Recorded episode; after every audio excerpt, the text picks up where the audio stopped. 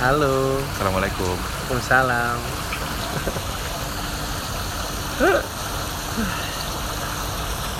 Lu paling khawatir kalau lu jadi bapak-bapak yang kayak gimana? Lu benci banget ya sama bapak-bapak yang kayak gimana? Bapak yang otoriter. Aduh, bokap gua tuh. Otoriter tuh nggak selamanya buruk tau. Tapi buktinya kebentuk tau, buktinya pada keras, maksudnya buktinya jadi nggak lembek orangnya. Bener sih. Cuman masa itu doang sih, gua nggak itu sih gua nggak suka aja, nggak usah bapak-bapak deh, gua nggak suka berhadapan dengan orang yang otoriter. Nggak hanya gua kali, banyak orang yang gitu. Kayak nggak ada gunanya ngomong, hidup aja dia sendiri di hutan. Otoriter sesuai dengan kemauannya dia. Bedanya otoriter sama emotif. Bukan. Bedanya otoriter sama tegas tapi penyayang. Kupis dong. Iya, bedanya otoriter sama tegas. Beda lah, tegas kan tegas. Otoriter tuh otoriter. Apa ya? Beda lah. Lebih parah otoriter daripada tegas. Iya, coba kasih contoh. Nggak jelas lu, kalau cuma ngomong lebih parah mah gua. Tegas kan kayak dia pokoknya tahu nih, lu punya peraturan nih. Peraturannya nih harus dituruti nih. Itu kan tegas kan. Nah, kalau otoriter apa? Sama. Cuma apa cuman permainan kata aja? Enggak. Menurut gua ya, otoriter tuh dia yang ngatur kemauannya dia yang tegas kan juga gitu. Enggak, tegas tuh kesepakatan bersama tapi konsekuensinya tegas gitu menurut gua. Berarti kalau jadi bos mendingan mana? Mendingan tegas. Otoriter kebanyakan bos. Iya, tapi kebanyakan yang otoriter juga perusahaannya maju. Iya makanya. Iya makanya rata-rata yang dia yang karena kan kalau di perusahaan kan yang buat peraturan kan nggak sama-sama. Iya. Di atasnya. Nah dia mau tegas nih. Sama aja kayak DPR ya? Bikin peraturan. Dianya, iya benar. Iya benar kayak gitu. Lu suka dengan DPR yang sekarang? Kalau ngarahinnya ke situ. Ya iya, kalau lu suka berarti lu suka yang otoriter. Gue justru fleksibel banget gue. Berarti lu nggak suka dengan yang tegas, sukanya yang otoriter. Hah? Bukan, justru gue keduanya itu nggak suka. Kenapa nggak suka? Nggak suka. Jadi lu suka yang gimana? Gue sukanya fleksibel aja, yang penting gue tetap di garisnya. Tergantung konteksnya sih menurut gue. Ada hal yang bisa difleksibelin, ada hal yang lu harus ngikutin aja, ada hal yang lu harus ngelawan kalau bisa ngelawan. Gue nggak berani gue ngelawan. Karena gue tumbuh sebagai anak bonton kali ya.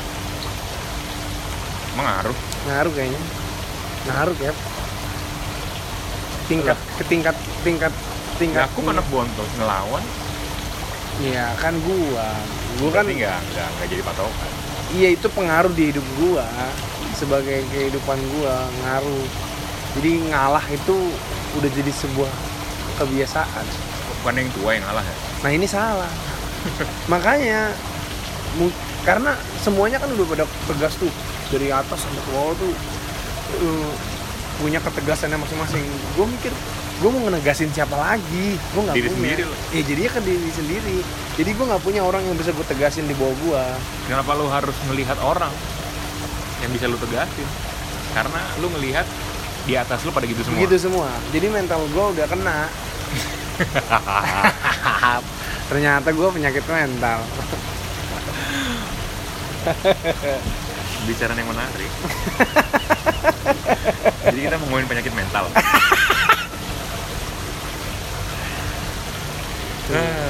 Gue seneng banget lihat. Kalau berenang. Bukan itu ada orang foto-foto.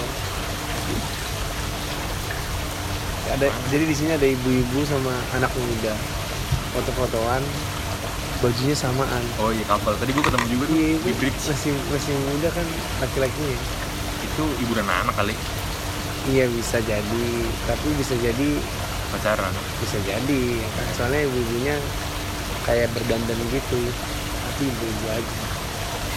Kenapa lu suka sama ibu-ibunya? Antingnya bagus.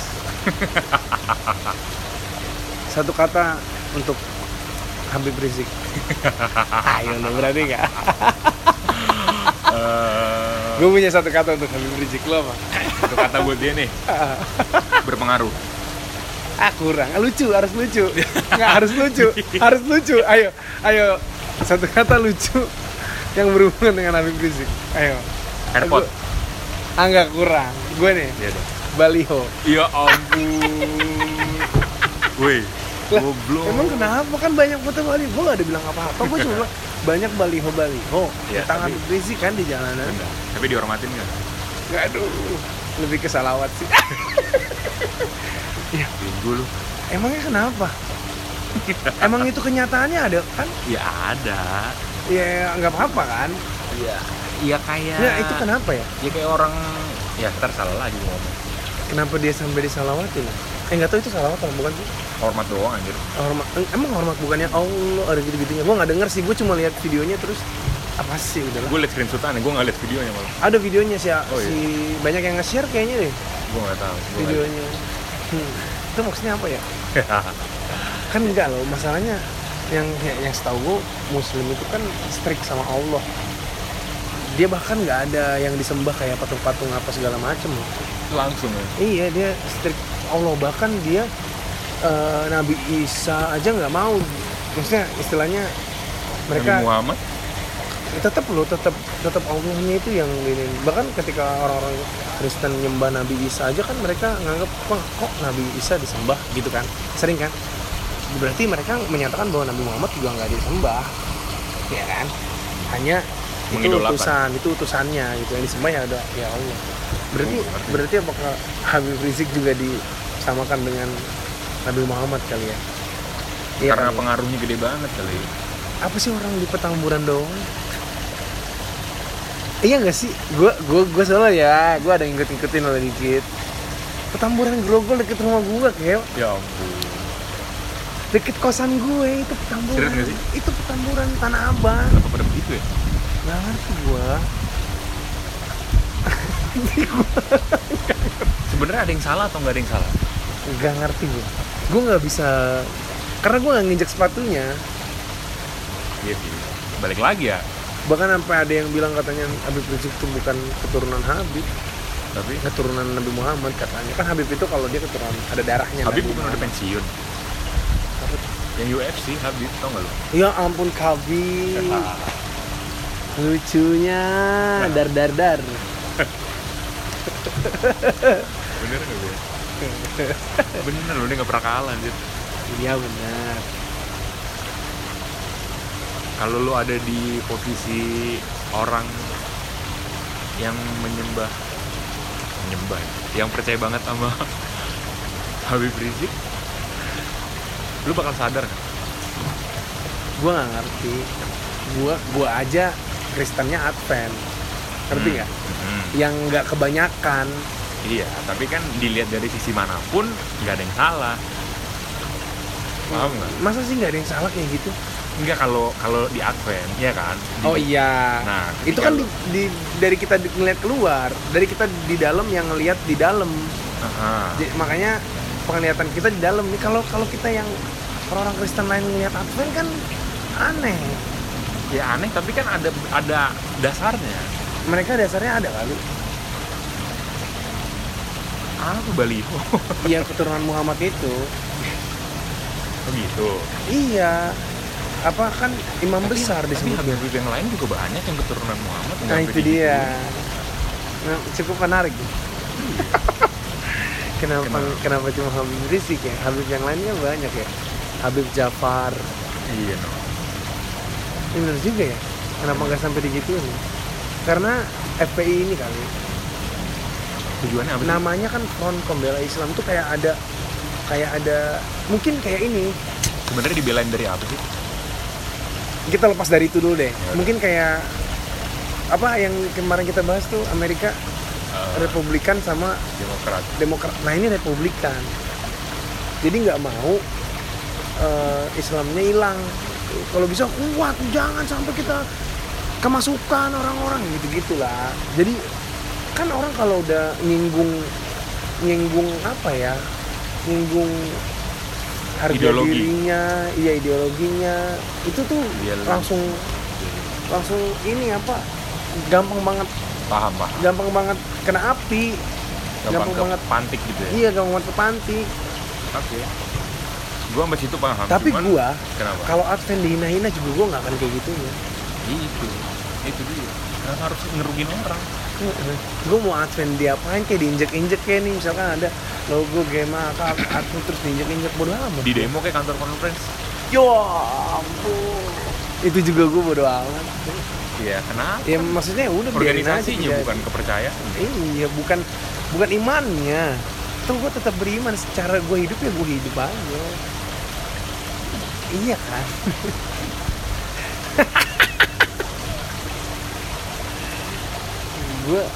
Gue aja suka bingung, nggak tahu ya konsep halal dan haramnya mereka tuh. Lu pernah lihat nggak sih kulkas aja dihalalin, ada logo halalnya? Oh, iya. Kulkas ada logo halalnya buat apa coba? Lu lihat deh. Dinginnya kali, dingin. Gue nggak ngerti mungkin bahannya.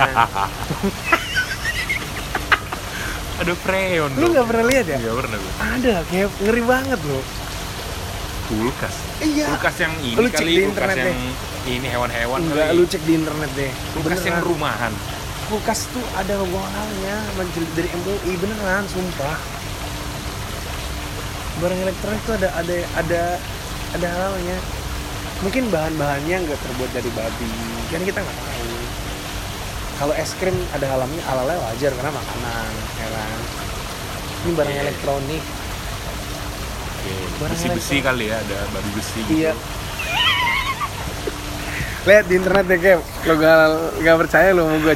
Jangan ketawa-ketawa tapi gak ada buktinya. Kulkas logo halal. Gue lo mau ingin kapan? Ini edit minggu depan aja ya. Iya, emang untuk minggu depan. Nih Cap, ampun dah gue. Ini tuh, ya ampun, siarp lagi. Siarp, ada logo MUI nya beneran, sumpah. Gue juga bingung tuh. Pertama di Indonesia. Kenapa ya? Gue juga bingung. Apa? Mungkin ada ajaran yang kita gak tahu kali. Kita gak bisa jadi juga. Kabelnya kayaknya sih, gue curiga sama kabelnya. Kabel itu kan lembek kan, mungkin di kulitnya itu ada kulit babinya mungkin kali, jadi dicek sama dia. Kalau besi nggak masuk akal, sama dinginnya nggak masuk akal lah. Dinginnya udara, asal udara dari babi nggak mungkin dong. Kalau kabel masih mungkin kabel. Kulit kabelnya itu ya tempel aja logonya di kabel. Oh, nggak hanya kabel. Kenapa di pintu kulkas? Di karet kulkasnya. Oh, iya. Karet kulkasnya ada tuh. Ya. Iya dong. Mantap. Di karet kulkasnya bisa jadi tuh ada bahan babinya mungkin. Jadi diperiksa sama dia. Ini kita nggak tahu lah, kita ya, bukan ranah kita sih. Cuman bukan lucu sih. Aneh menurut gue. Ya, sebatas komentar aja. Agak. Dan itu ngedaftarin kayak gitu dapat uang kan ya? Iya nggak sih? Yang dapat uang siapa nih? MUI-nya dong. Iya, beli sertifikat ya, ngurus sertifikasi sama aja gitu kan. Iya, dapat uang kan. Dan mungkin itu mungkin aja nih strategi marketingnya Siarp. Oh, bisa. Iya kan, strategi marketing aja. Itu kan ada biaya marketing kan. Iya. Gak masalah sebenarnya, masih make sense lah. Gak ada yang dirugiin juga kan? Gak ada yang dirugiin juga. Ya, tapi ya permasalahannya lah ngeceknya apa yang dicek. Ya mungkin itu tadi kabel pintunya, terus karet pintunya, kabelnya. Itu yang paling masuk akal. Kalau barang-barang keras nggak masuk akal sih. Nggak mungkin terbuat dari tulang babi, nggak mungkin.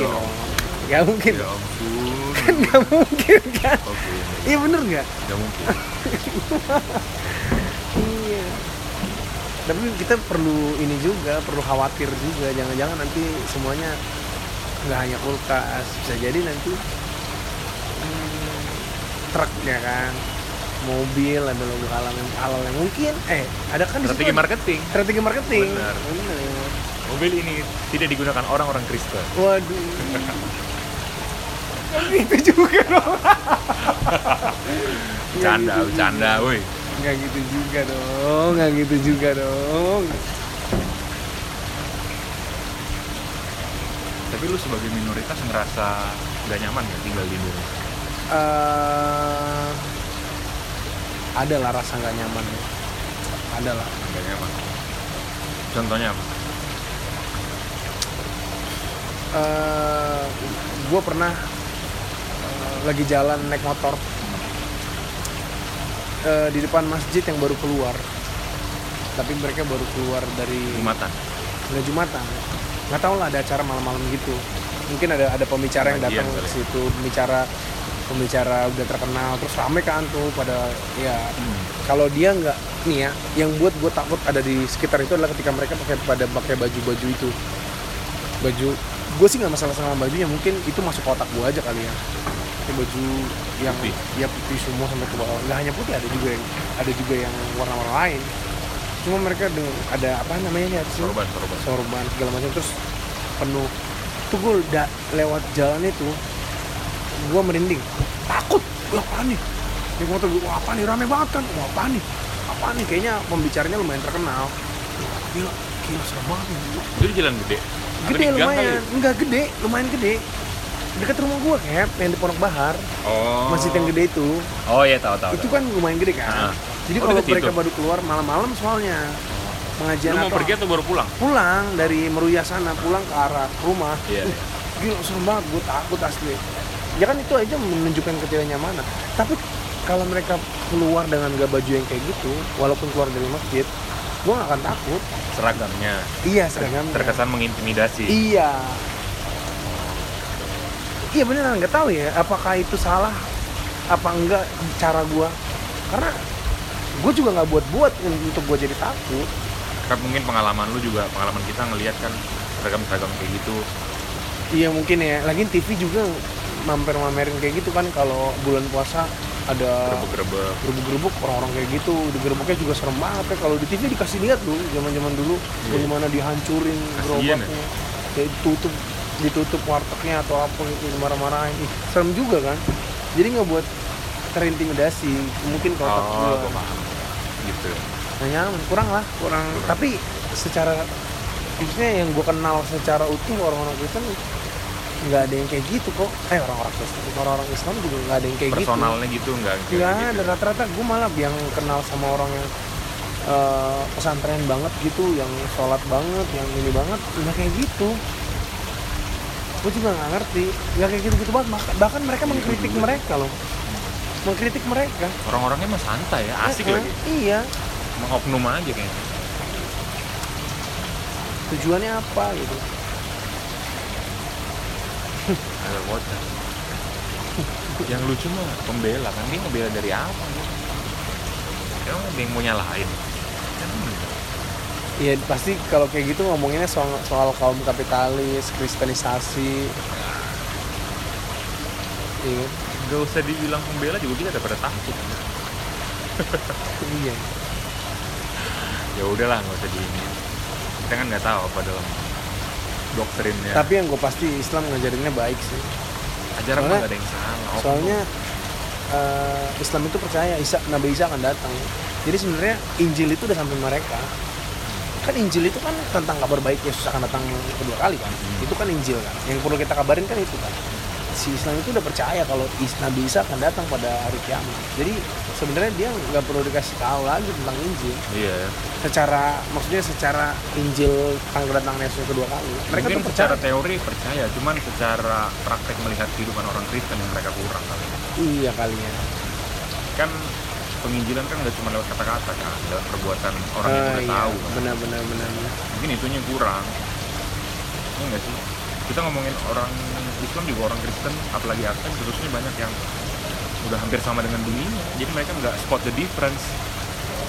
Benar. Apa yang harus gua ikutin dari dia? Gimana kita tahu? Gimana orang tahu kita punya ajaran yang benar kalau kehidupan kita pun nggak jauh beda? Menurut lu udah beda belum dari orang-orang? Gua kalau secara personal udah. Contohnya ada lah yang udah gitu, walaupun gak semua.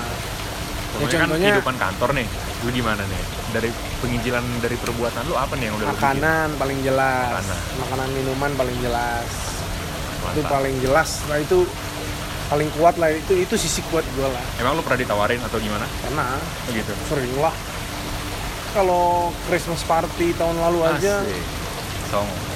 Iya, itu udah paling jelas lah. Dan waktu ke Singapura, anjay, yang audit di RSM itu juga, "Pak, masa minumnya beginian?" gitu. "Malu-maluin aja," gitu-gitu. Anjay. Ada kata-kata kayak gitu. Tapi emang agak lucu sih, gue masa minumnya aqua, air mineral. Masa bisa chips.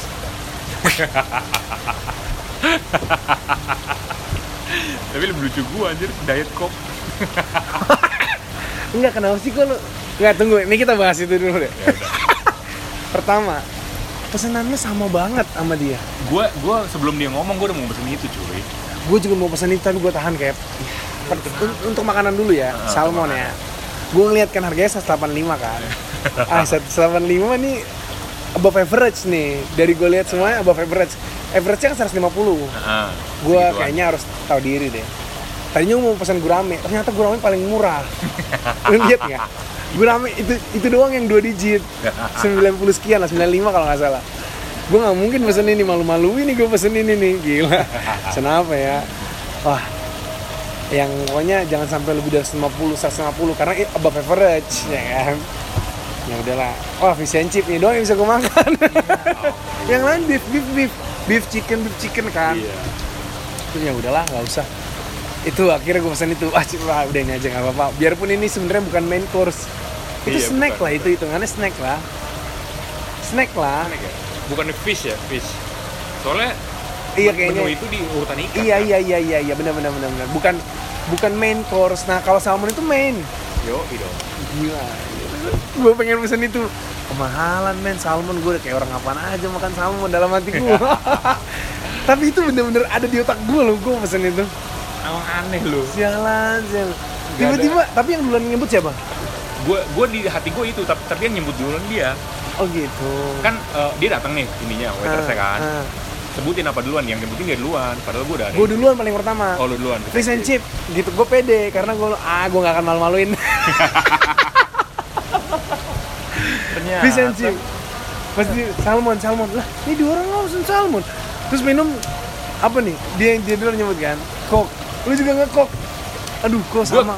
Soalnya gue belum lihat minum, jadi gue yaudah minum mungkin ntar gitu. Iya, dia sebut kan langsung kan. Terus lu samain, tapi lu apa? Pakai es. Cuma bedain itu dong. Terus gue pengen samain kayak samain, tapi gue nggak minum kok. Udahlah milkshake gitu. Itu gue cepet tau nyari minum apa nih. Akhirnya lu lihat? Iya, gue lihat milkshake ada di situ, milkshake apa vanilla. Gue juga pengen ngelihat, cuman kayaknya udah agak telat, agak mager gitu mau ngelihat. Ya udah ngikut aja lah. Milkshake. Lu enggak kan Coke without ice. Coke emang itu Coke diet. Diet Coke, ada tulisannya diet. Dia juga diet Coke dong berarti. Sama diet Coke. Gue kayaknya pakai es, nggak pakai es kurang nih, gue pakai es aja lah. Itu doang yang jadi pembeda gitu. Enak nggak sih? Sama aja rasanya.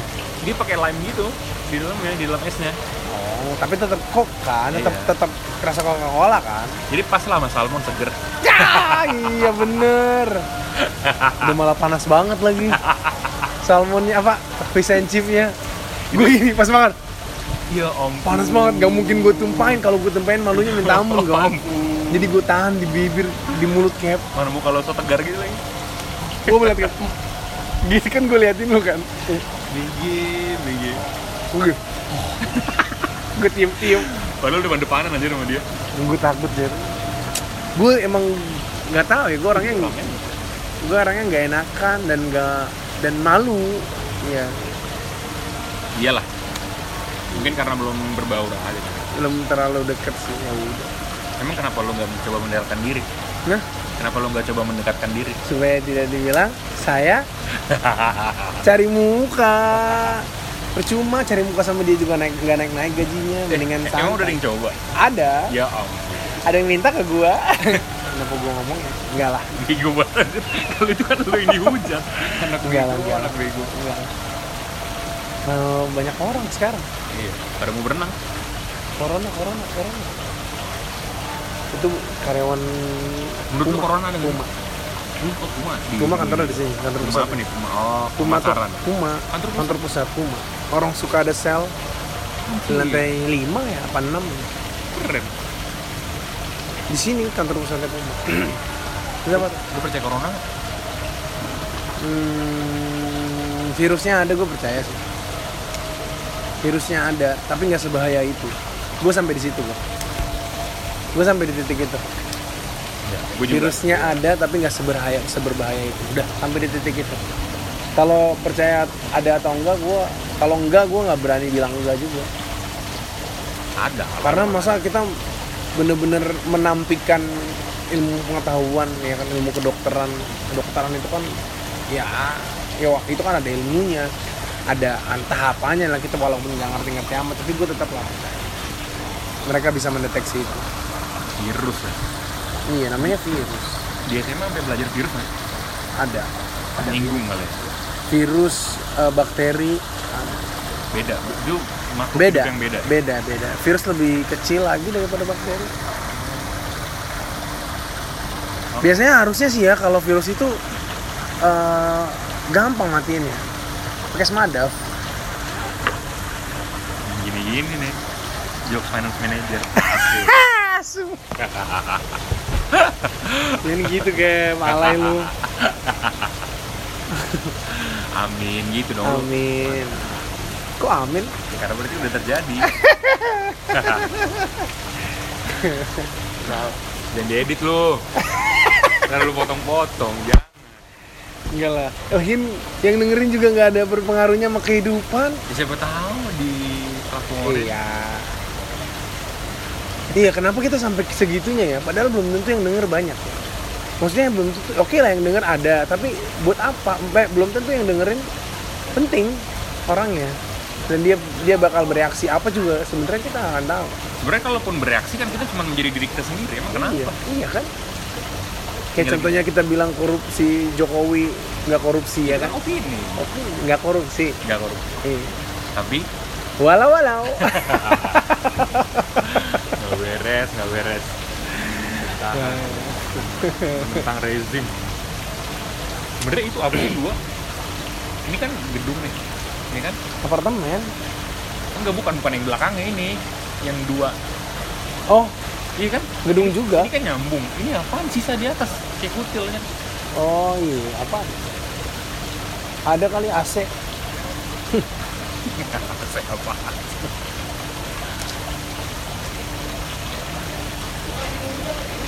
Tapi gede juga ya di daerah gunung. Oke lah. Lu ada yang mau ditanya lagi nggak? Nggak, lihat menitnya dulu. 2 kurang berapa nih? 1 jam. Ngobrol itu harus 1 jam. Apa lu mau? Oh, tadi malam si Dion. Kita cerita aja si Dion. Kita ngegosip tentang Dion. Dion mau nikah. Asik. Mantap, selamat. Tahun depan lah, kira bulan Juli kalau kata dia. Ini bodo amat ya, mau dia dengar apa enggak atau dia belum boleh. Soalnya dia nggak bilang jangan ke sosial siapa. Dia nggak bilang. Lo kan tetap jadi diri lo ya. Dia nggak, serius dia nggak bilang jangan ke sosial siapa dan nggak ada. Oh, iya. Kecuali dia bilang. Okay. Ini dia nggak bilang. Jadi dia bilang katanya dia rencananya mau nikah di bulan Juli. Ya keren sih. Berani dia. Tapi dia pacaran udah lumayan lama sih. Musisi Sheila. Siapa namanya? Sheila. Saudara lu juga. Iya, Limbong. Saudara. Itu saudara gak sih? Harusnya saudara. Deket gak sih? Deket tuh. Kalau bilang deket mah deket. Iya kan? Harusnya deket kan? Cuman ya gak kenal lama. Lai lu sama dia lu. Gue lah. Dia lai gue. Muter-muter kita. Oh iya bener. Mantap. Tapi ada yang lucu. Si Dion pernah bilang gini,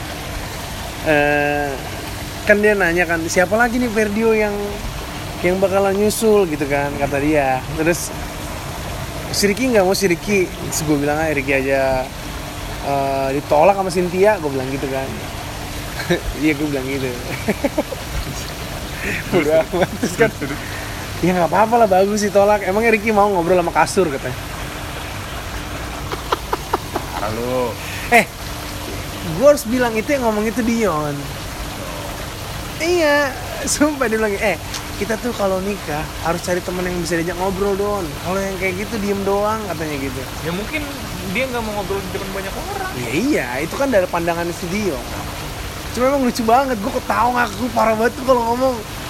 Iya iyalah kata dia gitu. Coba lu bayangin nanti si Ricky ngobrol, yang jawab nggak ada atau diem doang cuy, masa lo mau yang diem doang katanya. Oh itu opininya Dion. Opininya Dion, gue harus disclaimer nih.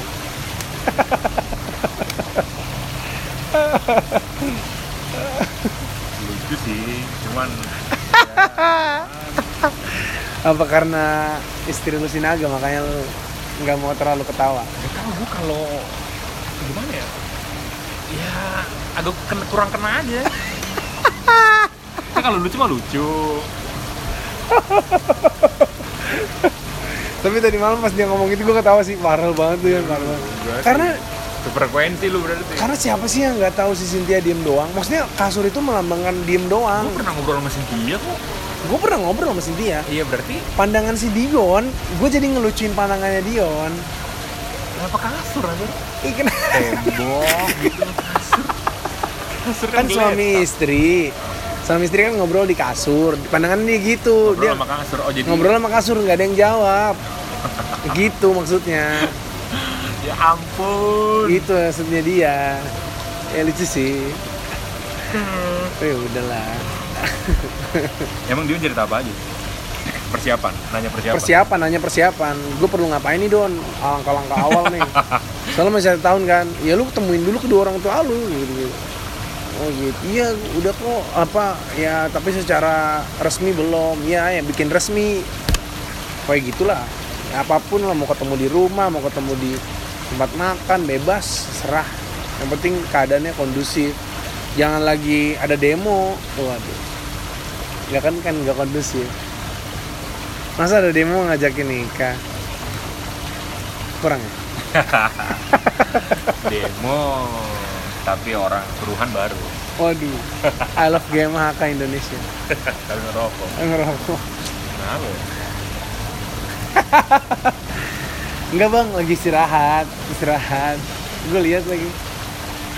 Lu kalau jadi ketua korpres apa yang lu lakukan? Gue berdoa lah. Berdoa. Kalau udah amin? Berdoa lagi, harus 3 kali. 3 kali. 3 kali sehari tapi nggak nyambung juga. Baru amin, bapak dalam kerajaan surga.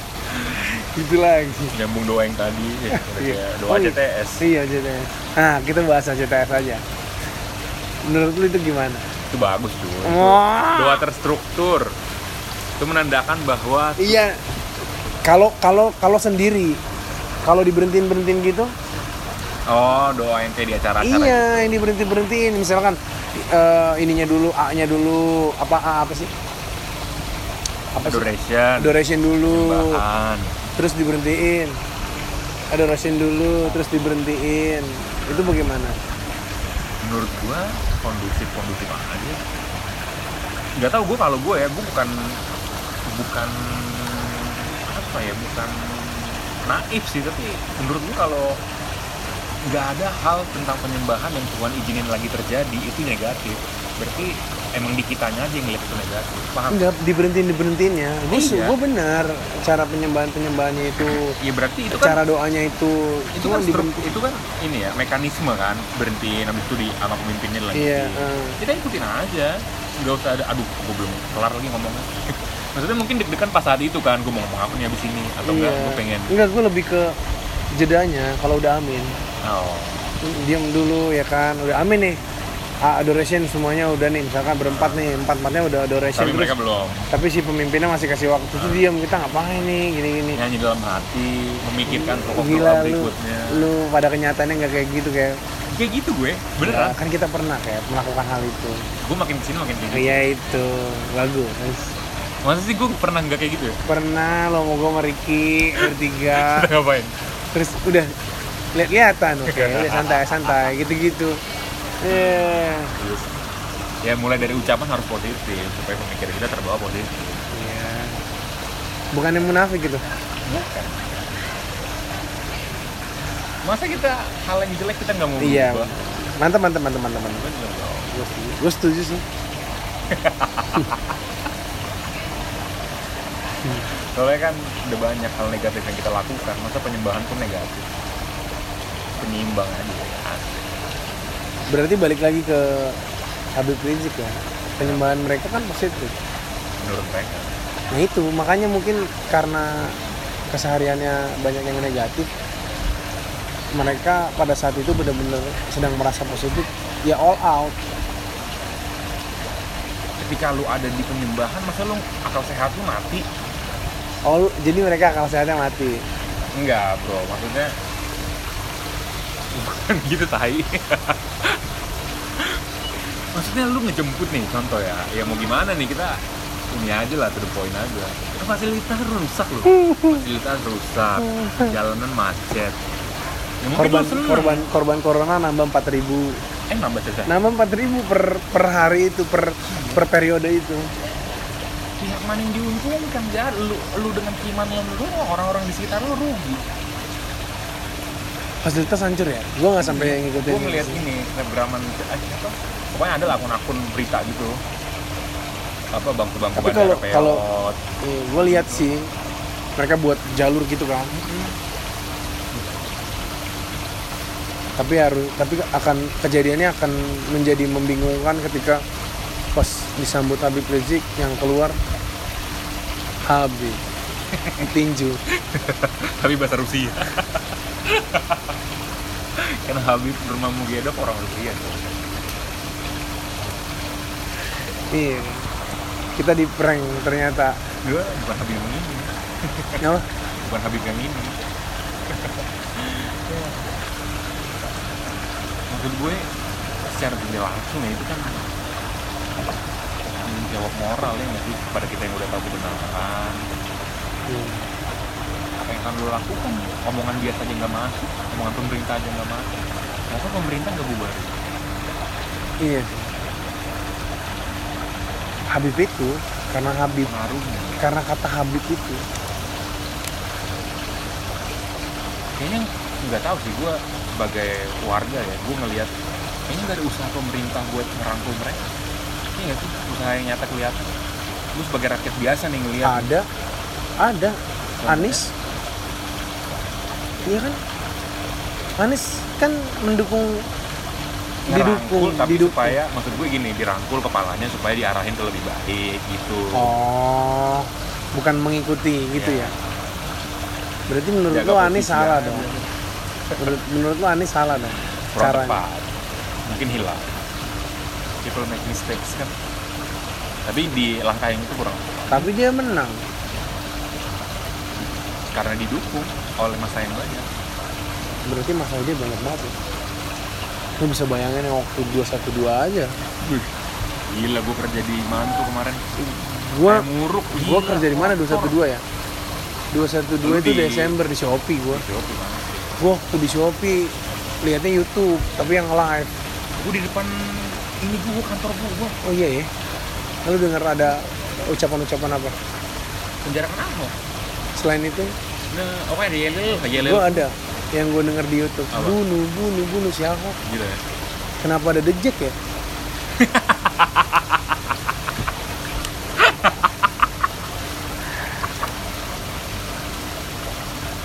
Bigo. Pokoknya yang ketawa lu ya kayak. Dia orang yang bilang dejek. Yang ketawa siapa? Terus lu bilang dejek itu serius. Dejek gitu enggak? Dejek kan ya? Gitu kan kalau lagi nyel-nyel kan? Enggak tahu. Iya. Kalau yang tahu aja lu berarti. Karena gue dejek. Oh iya. Gue kalaupun gue nanti diserang sama Habib Rizik apa komplotannya, tapi gue didukung sama dejek. Kan gue ini didengar padahal pendukung Habib Rizik juga ada Jack juga. Aduh, dibikin. Iya ya. Nah, bikin aja Jawa Barat. Serem, Jawa Barat juga serem dong. Jawa Barat paling banyak memilih Jawa. pilihannya sendiri, kita nggak tahu. Prabowo ya? Iyalah, klaster. Itu klasternya Prabowo ya? Emang ada yang salah dengan Prabowo dan emang ada hubungannya Prabowo dengan Habib Rizik? Nggak tahu. Kayaknya nggak ada. Nggak ada. Ada kali. Ada. Di LinkedIn. Nggak tahu. Tapi ya itu juga orangnya, paham nggak ya? Dia lagi orang-orang dia. Nah, nggak aneh. Nggak masuk akal gue. Kenapa nggak masuk akal? Apa yang nggak masuk? Menyembah, mengikuti manusia secara berlebihan tuh menurut gua nggak masuk akal. Yang diikutin orangnya ya? Iya, orangnya. Sampai kayak begitu kan orangnya, foto-fotonya, nggak dibilang kebaikannya kan? Tapi dia nggak ngerti ajarannya, dia cuma lihat orangnya. Iya benar. Menurut lu di Indonesia kayak gitu banget ya. Ya contohnya Ahok kalah aja deh. Lu berarti kan lihat orangnya, bukan lihat kinerjanya, bukan lihat apa yang dia lakuin. Benar. Berarti Indonesia tuh emang kayak gitu. Kebanyakan yang gitu. Iya. Udah ada buktinya, tapi udah ada buktinya kan. Kita nggak bisa ngapa-ngapain deh. Iya, udah masak. Sebanyak ini tuh nggak ada yang punya niat. Maksudnya gini, lu misalnya itu kan ini ya, oknum ormas. Ketika lu jadi pemerintah kan lu ngelihat nih, oh ini kayaknya ada potensi buat melakukan hal yang merugikan masyarakat ke depannya. Lu nggak ada niat buat ngerangkul, gimana apa fasilitas bandara rugi terus orang bandara diem aja. Iya, mereka kayak nggak kuat gitu ya. Maksudnya kayak apa nih? Ayolah coba negosiasi gitu. Lebih ke premanisme sih, menurut gua. Tapi pun pemerintah kadang gitu kayak lebih ke kayak premanisme. Kenapa gua bilang nih? Secara tidak langsung merugikan.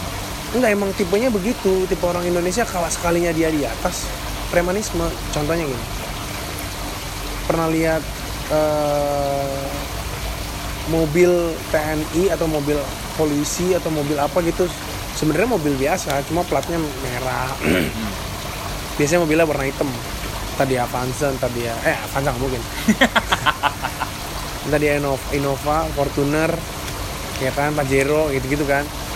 Itu lagi macet, mau dia lewat. Di peraturan lalu lintas tuh nggak boleh mereka lewat.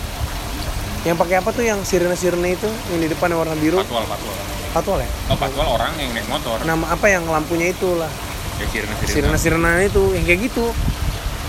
Kalau di pelajaran di lalu lintas itu nggak boleh mereka. Yang boleh pakai itu cuma ambulans sama mobil pemadam kebakaran, sama ada satu lagi mungkin presiden kali ya atau apalah.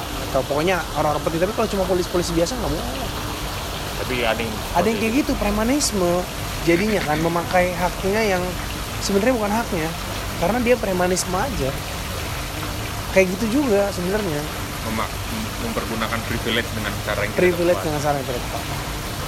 Oke. Dan menurut gue itu salah. Menurut lu ada potensi buat kayak gitu? Kalau kita lihat ke diri kita masing-masing?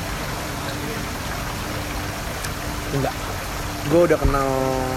Karena gue benci kan yang kayak gitu, jadi gue berharap untuk tidak melakukan itu, tidak ada di posisi itu. Berarti premanisme ada kaitannya dengan otoriter nggak? Ada. Balik lagi kan otoriter. Berarti lu nggak suka kan? Emang gue dari awal bilang gue nggak suka. Tapi kalau tegas nggak apa-apa. Tegas secara bersama. Yoi, kesepakatan. Oke lah, sekarang kita tutup. Baliho.